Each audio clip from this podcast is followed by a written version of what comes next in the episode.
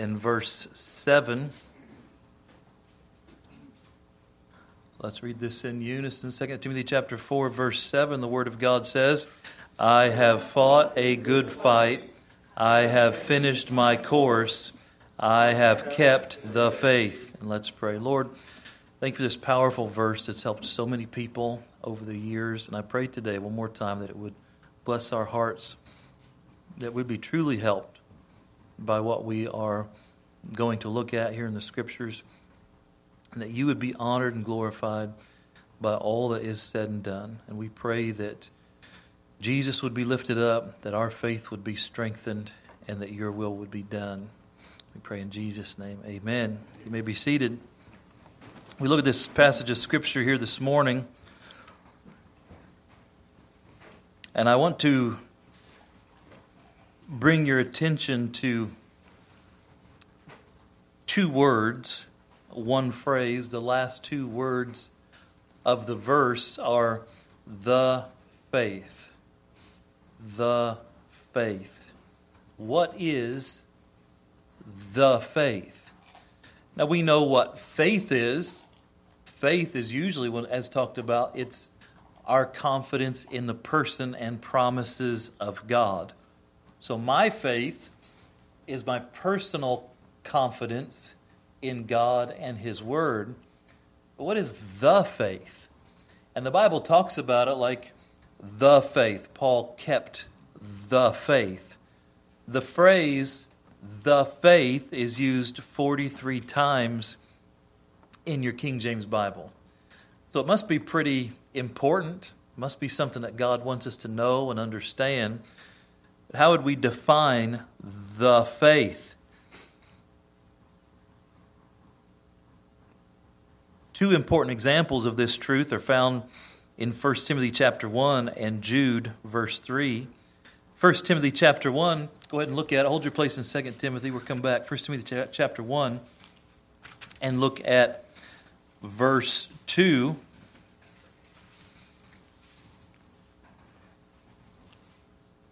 The Bible says, Unto Timothy, my own son in the faith so Timothy was not Paul's biological son, but he was his son in the faith. We know what a son is, but what is the faith?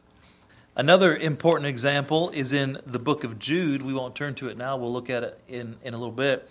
But Jude, verse 3 says, Beloved, when I gave all diligence to write unto you of the common salvation, it was needful for me to write to you that ye and exhort you that ye should earnestly contend for the faith which was once delivered to the saints. So, whatever the faith is, it was given once, and it's always been here since then, and it's never supposed to change. And then this verse also tells us that whatever the faith is, we're supposed to contend for it.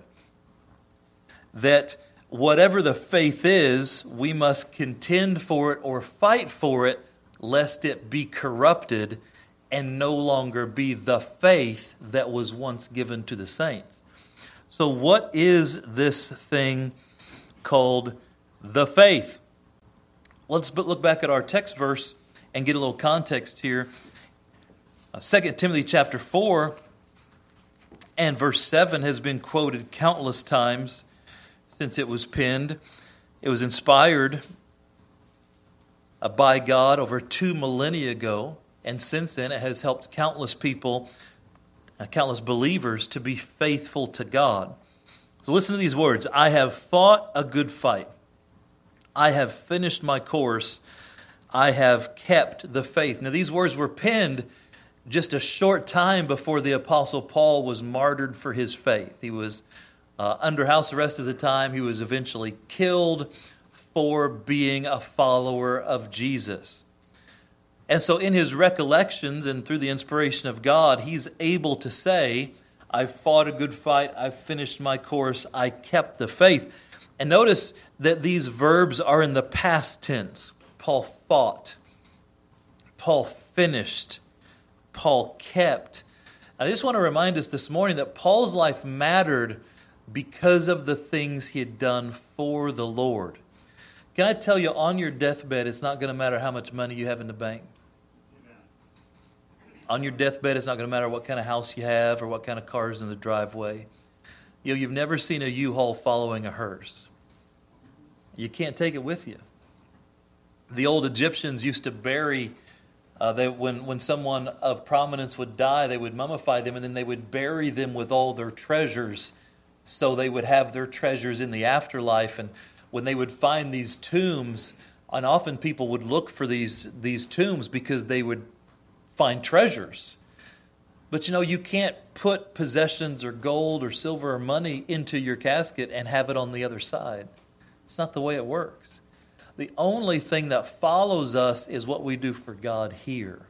And so at the end of Paul's life, he's, he's not reflecting back on his possessions or even his accomplishments. He, he didn't say, Boy, I, I, I did this many things and I was known this way, and people all over Asia knew me. And what really mattered to him is what he had done for the Lord. I fought a good fight. I finished my course. I kept the faith. And then notice the details of these things. Paul says, I fought a good fight. This doesn't mean he was a boxer or an MMA uh, champion. Uh, he fought the spiritual battle. And of course, there is a spiritual battle raging in this life. This speaks of Paul's spiritual battles against the three enemies of God and his people. The first enemy is the world system. Since that first sin in the Garden of Eden, the entire world system is bent toward evil, and it, it works trying to get trying to get us to not follow the Lord. Uh, the second enemy is the sinful flesh. Our own flesh that's corrupted by sin pulls us toward wrong. You know, nobody has to teach a child how to lie. Nobody has to teach a child how to steal or to hit their brother or sister or pull somebody's hair. All that stuff is built in. That's the sinful flesh. And when we get saved, we have a new nature that's able to counteract and overcome that sinful flesh. But man, the greatest enemy you have is you. Can we be honest with that? The greatest enemy Paul Chapman has is Paul Chapman, and that's the flesh. And if we're going to serve God, we've got to work to, to fight against that. And then, of course, the, the third and great enemy of God and his people is the despicable devil. So, the world system, the sinful flesh, the despicable devil, the, the Apostle Paul says, I have fought a good fight. I didn't let the world take me. I didn't let my own flesh take me down. I didn't let the devil win the victory. Uh, and we must overcome these enemies with God's help as well if we hope to be faithful to God. Then notice the last phrase, excuse me, the second phrase, I've finished my course. So he says, I've fought a good fight. I've finished my course. This speaks of God's will for Paul. You know, there are two types of God's will. One is the general will of God, and that is just God's will for everybody. You know, the Ten Commandments apply to everybody. The the, the basic truths of right and wrong, they apply to everybody. That's the general will of God. But then, for every person who's ever been born, there is a personal will of God. Just like God took the care to plan who you would be, what you would look like, every one of your features, your height, uh, uh, every one of your physical features, your emotional features, your personality traits. God meticulously planned each part of you that's why there's only one you. And there will only ever be one you. Of all the 8 billion people alive on the world today, you are the only you. Of everybody who's ever lived, there's never been anybody just like you. And God meticulously planned out who you would be. And don't forget, He also meticulously has planned out a course for you while you're alive on this earth. He has planned a path for you. And that's called the will of God. And as we walk the will of God, boy, the blessings come and, and, and the, the, the, the fullness of what God has offered. Now, sometimes we get off the path, don't we? And sometimes we get in the path and we get in the thorns and the thickets and the poison ivy, and we have all of those things to deal with. But the beautiful thing is the path is always there, and we can come back to it anytime we want. And whether this morning, if you are directly in the will of God or you're off in the bushes somewhere, the course is still available and you can get back on it and start walking it today. The Apostle Paul said, I finished my course. I've walked the path God laid out for me. I've accomplished God's will. And may this be said for all of us. But notice the last phrase, and this is our thought for this morning I have kept the faith. I've kept the faith. Now, the Old English word kept here is the word for guard. Oftentimes, when you see the word keep in the Bible uh, or kept, it doesn't mean to hold on to or to retain possession. It, it more literally talks about retaining possession or, or protecting by guarding it. So it's not just that I have it, I fought off those that would try to take it from me. I fought everything that was trying to corrupt it so it, I could maintain it in the same fashion that it was given to me. And so Paul guarded the faith he had been given. On that Damascus road, all of those years ago, uh, he was on his way to uh, kill and persecute and imprison more believers. Jesus came in his glorified form, knocked Paul off his horse, spoke to Paul in a glorious fashion. The people there could hear a voice and they saw the light, but they didn't, they didn't hear the conversation. They didn't know what was going on. But Paul got up off that ground different than he fell on it. And he said, Lord, what, what wilt thou have me to do? And that started the word Lord there. We believe that's the moment of Paul's salvation where he acknowledged Jesus as Lord. What a, what a transition that you're going there to murder and imprison people that, that even speak this name, and now you're calling him Lord. That's a transformational moment. And on that day, Paul was given something. He went to see a prophet named Agabus, and he told him that God's got something special for you. And God, God told Paul that I'm going to use you to, to take my gospel far and wide. And God gave Paul something called the faith. And Paul said, at the end of his life, he said, I have kept the faith. I've guarded it I'm dying with the faith the same as it was when I was given to it all those years ago. It's pretty powerful. So we come back to the question what is the faith? And what are we supposed to do about it? And why does it matter? Let me give you a couple thoughts here this morning, and then we'll go eat some cake. Amen the definition of the faith. The definition of the faith. What is the faith? Well, the Bible gives a couple uh, definitions of it generally, a couple calls it a few things, and then we'll give you a definition. Look at Jude chapter 3, the book of Jude, the last next to last book in the Bible. Jude, and there's only one chapter, verse 3. Jude chapter 1 and verse 3, I want you to see it. Beloved, when I gave all diligence to write unto you of, look at this phrase, the common salvation. The common salvation. So this means it's a salvation that is common to everybody. It doesn't mean it's common as in plentiful and easy and all of that. It, it speaks about it's the same salvation that applies to everybody. It's common among all.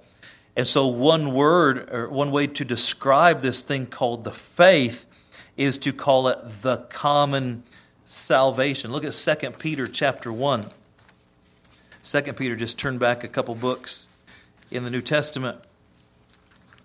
2 Peter chapter 1.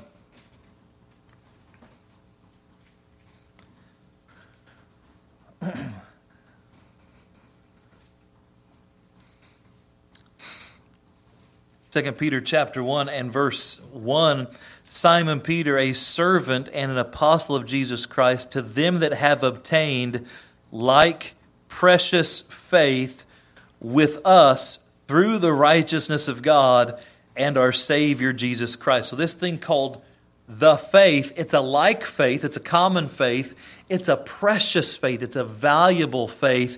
And the way that you get the faith is through the righteousness of God and the Savior Jesus Christ. So we get the faith by exercising my faith in the person and work of Christ. When I choose to believe in Christ, the death, burial, and resurrection of Christ, and he becomes my Savior, now God gives me this thing called the faith, and it's the common salvation. It's like precious faith. It's a faith common to Jews and Gentiles. Romans chapter 1 verse 16 says, "For I am not ashamed of the gospel of Christ, for it, the gospel of Christ, is the power of God unto salvation to every one that believeth, to the Jew first, and also to the Greek." So Jesus is for everyone. This thing called the faith. Listen, never forget that Christianity is not an American religion. Christianity is not a cultural thing. It's not a thing about color or demographics. It's not a thing for poor people. It's not a thing for foolish people. You know, the world tries to, to put salvation, tries to put the faith in a box. But never forget that salvation was purchased by a man who lived in Israel all those years ago, and he was a Jew by birth coming down through the lineage of Abraham. And he is the one that everybody who's ever lived has to look to for salvation, for cleansing of their sin, for entrance into heaven, and to receive this thing called the faith. Romans 10, chapter 10, verses 12 through 13 says, For there is no difference between the Jew and the Greek. Now, the reason why the Bible uses that phrasing is the Jews knew that they were God's chosen people, but it also made them very proud. So, in a Jewish mind, it was the Jews and everybody else. So, from a Jewish perspective, you're either a Jew or a Gentile, and Greek would just be another word for Gentile. And the Bible here is saying, no, no. And the entire New Testament is trying to teach Jews that Christianity is not just for Jews, and, and Jesus isn't just for Jews, and it's trying to teach the Gentiles that Jesus is for the Jews too. He's the sa- Savior of everyone. And so the Bible says there's no difference between the Jew and the Greek, for the same Lord over all is rich unto all that call upon him. And that great verse, verse 13, for whosoever shall call upon the name of the Lord shall be saved. Colossians 3:11 where there is neither Greek nor Jew circumcision nor uncircumcision, barbarian, Scythian, bond nor free, but Christ is all and in all. Think about that. Christ is all. He's the only thing that matters when it all boils down to it. He is everything, and He's in everything. He's for everyone. Christ is the answer. And so it's the common salvation, it's the like precious faith. Here's a definition of the faith. What is the faith? The faith consists of the doctrines taught by Christ and his disciples. The faith refers to the whole system of truths that God intends for us to believe. So, my faith is my personal confidence in God and his promises. Saving faith is my personal faith in Jesus Christ as my Savior, his death, burial, and resurrection, trusting him to forgive me and take me to heaven. The faith is the body of truth that God gives to all those that believe in Him and says, This is what is true, and I need you to protect it and pass it on to the next generation and the next generation and the next generation. Have you noticed that truth is under attack in our world today? Yes. It's like anything that's true is under attack. You could say, Well, the sky is blue. It's like, Well, it's not blue, it's green. What? No, it's green. I, I've got a list of specialists here and, and doctors and psychologists and, and this group and that group. They all say the sky is green. What are you, some kind of weirdo? It's like, what?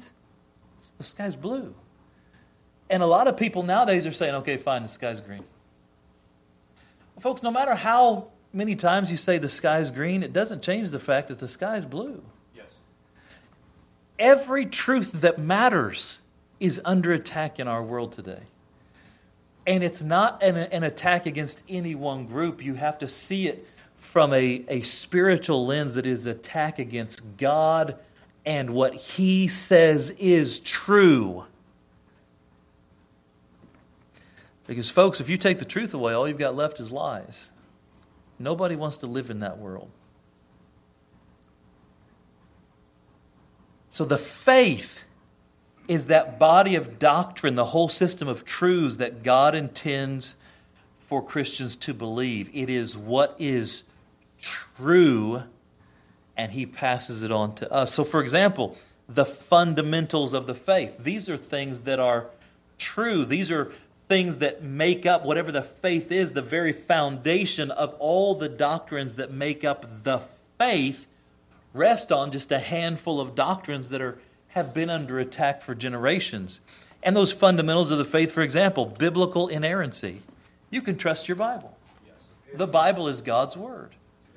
Folks, the Bible has been under attack ever since the Garden of Eden when, when the serpent said to Eve, Yea, hath God said.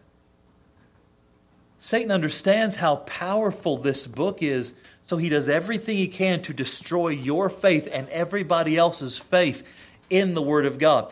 There is a reason why the world system right now is bent to telling everybody the Bible's not true while also doing everything they can to keep them from reading it. If something's not true, it's easy just to, well, read it. Does that sound right to you? That's crazy. Now, what happens if you read this book is it touches somewhere that no other book touches. So the only thing they can do is condemn it and keep it away from you.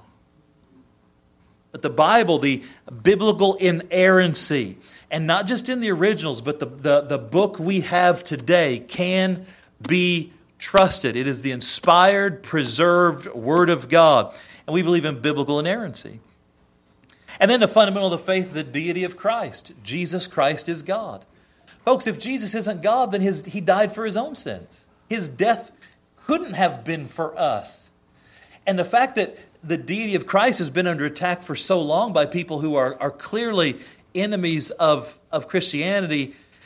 And boy, they always sneak in. They, they, a couple hundred years ago, they started sneaking in the, the institutions and, and the, the seminaries. It would shock you today to know how many colleges that are supposed to train preachers are destroying people's faith in the Word of God. They're destroying preachers' faith in the Word of God. They're destroying preachers' faith in the deity of Christ. They're destroying preachers' faith in the substitutionary death of, of, the cross.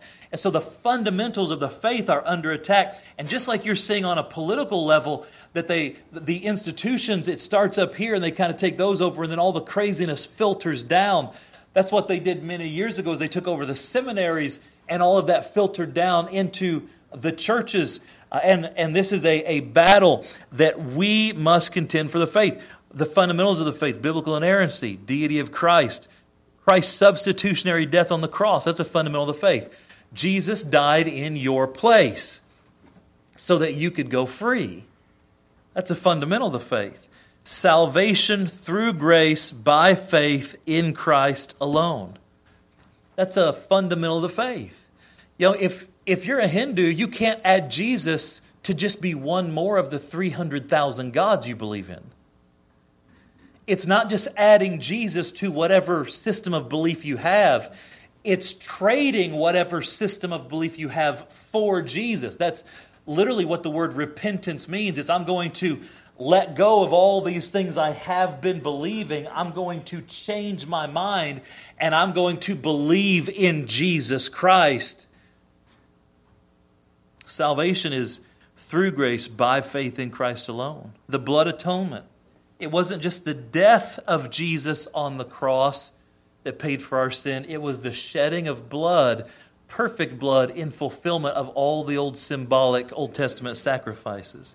The imminent return of Christ, I think, is a fundamental of the faith. Among Christianity right now, there's a, a debate when's Jesus coming back? He's going to come back after the tribulation. He's going to come back in the middle of it. He's not coming back at all. He's going to come back.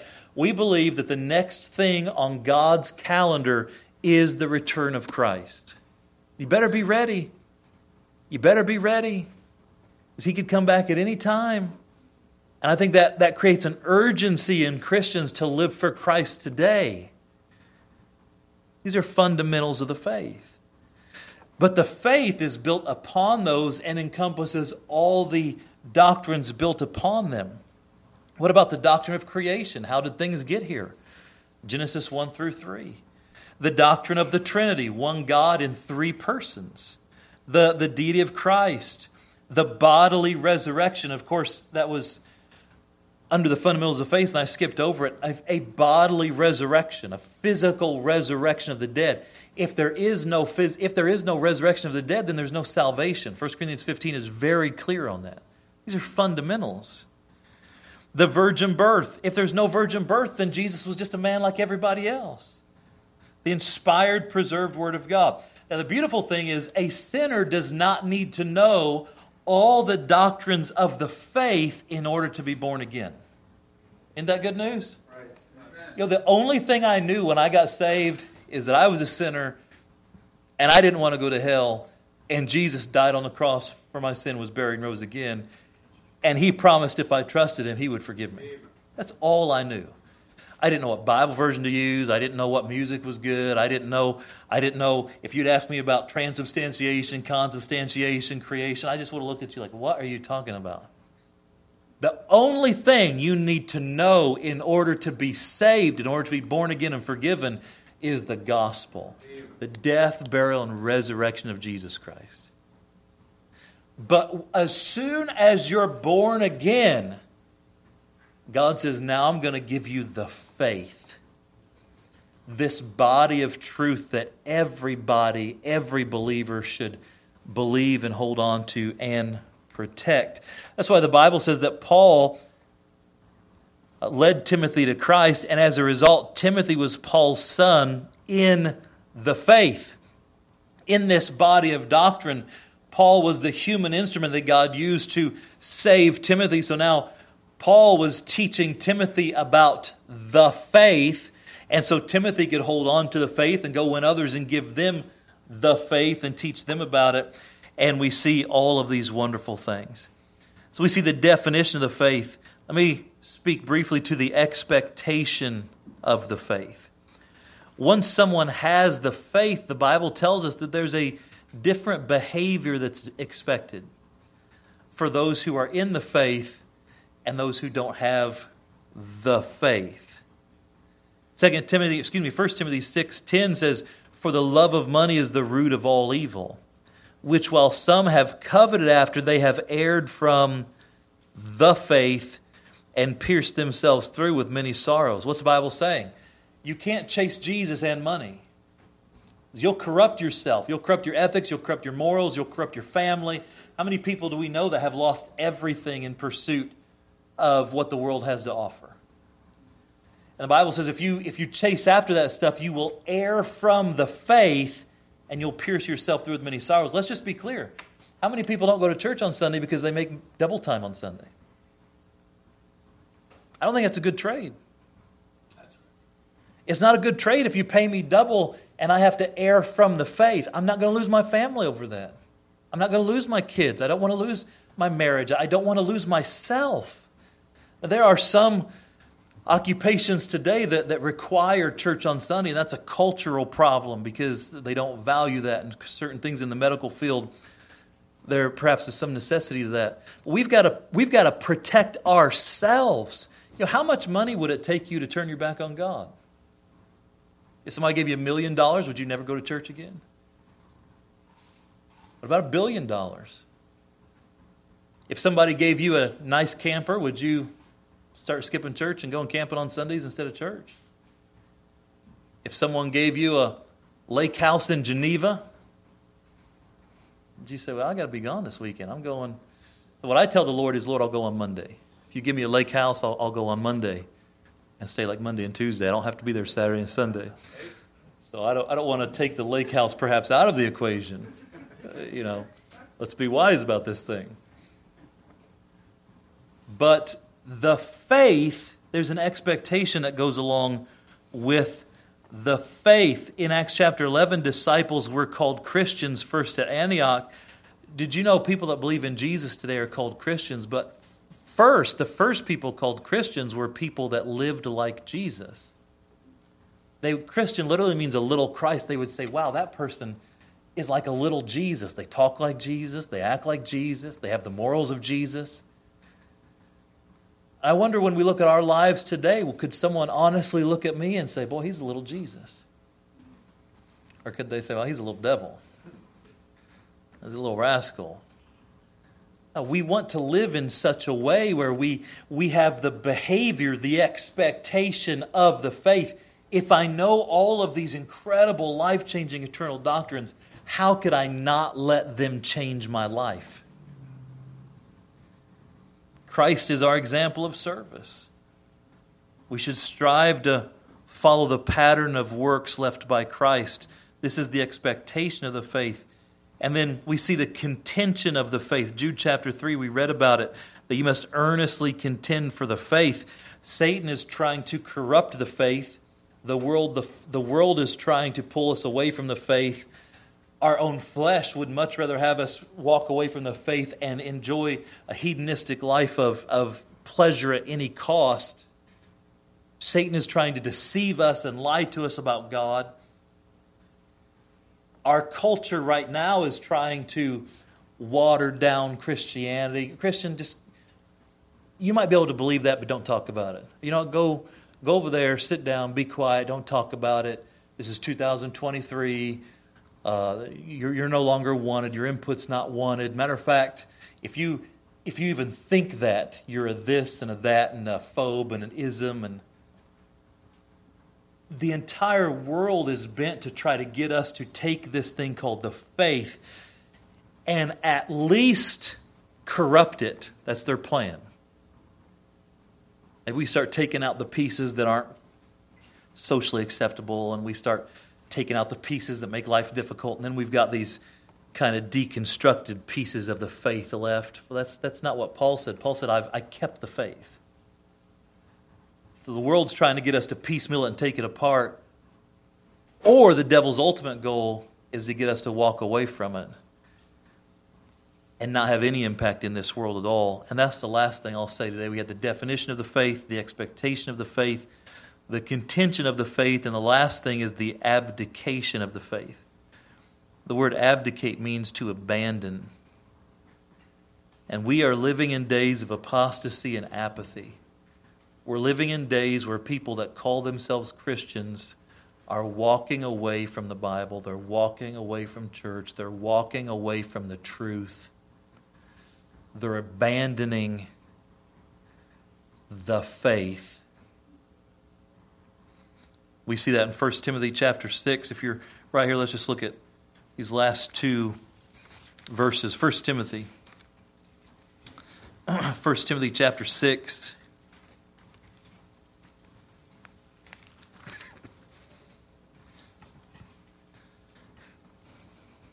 1 Timothy chapter 6, verse 20. Oh, Timothy, keep that which is committed to thy trust. What is that? The faith. Avoid profane and vain babblings. I love how descriptive that is. Profane is, is like corrupted, and vain is empty. Babblings is like speech, but it's just derogatory. It's, it's not really speech, it's like babblings. And then he says, and oppositions of science falsely so called. Isn't it interesting that 2,000 years ago, the Bible talks about something called false science? We're living in a day, never forget, atheists still have a religion, but their religion is the absence of God, so they worship themselves. The priests and rabbis of this new religion are experts, scientists, people with a lot of degrees. That's kind of the clergy of the atheistic religion. They have an impeccable faith in what their experts tell them. And science, we believe the science. We follow. What is the science? It's a lot like the faith, the body of doctrines that they say this is now what science is. The science is settled. Well, if you remember sixth grade science class, science is never settled. Science is always under investigation, looking for more things. There's a difference between hard science that follows uh, procedures and the scientific method and what's called soft sciences that are very subjective. And what the world is doing is taking everything that is called science and saying, now this is what you believe and this is what's true. But haven't, haven't we been told, oh, Siri's, listen to me again. The Apple doesn't like my sermon. Trust Jesus, get saved. Amen. Right. Somebody's sitting in NORAD with headphones going, Oh, what is that?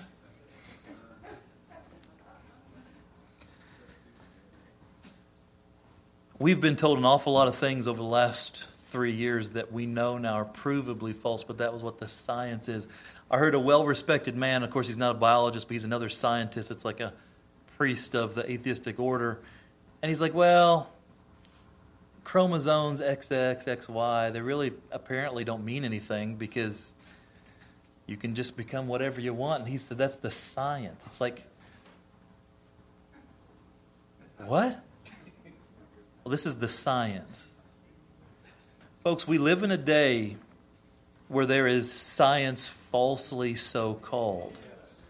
And you have to have discernment to not just believe the science. You know, next time someone tells you a poll, say, yeah, Can I read the information about that? Do you know they use polls to tell you what they want you to believe? Oh, well, by this poll, you know, 32% like this guy, 78% like this guy. And it's like, well, what's the poll? Well, they overweighted this group by this much, and they, the devil's in the details. Well, you know, all this thing is, what, where are the scientific studies about that? Why do you believe that? Well, so and so said it, and so and so said it. I read this, my professor said this. The truth is, the whole world lives by faith. Everybody's believing somebody else. Christians choose to believe God's word. We choose to believe the faith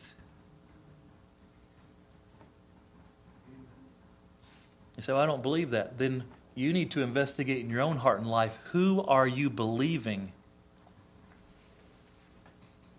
Because most of the time you haven't seen the data, you didn't look at the studies, you don't know the details of the experiments. You're believing what someone told you. And right now, dear friend, in these days of apathy and apostasy, there is an abdication of the faith where people are walking away there needs to be some people, like a group here at Curtis Corner Baptist Church, that says, No, sir, no, ma'am, I'm with Jesus, I'm with God. I was given the faith, and by the grace of God, whether I die a natural death or I die a martyr for Jesus, I want to be able to say in my last days, I have kept the faith. And by God's grace, let's all be able to say that. Amen. Amen. Let's pray. Lord, thank you for the truth that we've heard today. And Lord, I pray that you'd help each one of us to receive it, to process it. I pray if there's one here today or one watching or listening online that's not born again, that today would be the day that they'd be saved, that they'd trust Jesus as their Savior. I pray for all of those who are born again that we would see that we've been given something precious called the faith, like precious faith. And your will for us is to keep it the same way as when we got it and to pass it on to others. Lord, I pray in these crazy days that we would understand what the faith is, we would protect it, we'd allow it to change our lives, make the world a better place around us. And Lord, that you'd use us as the lighthouses of your love and truth.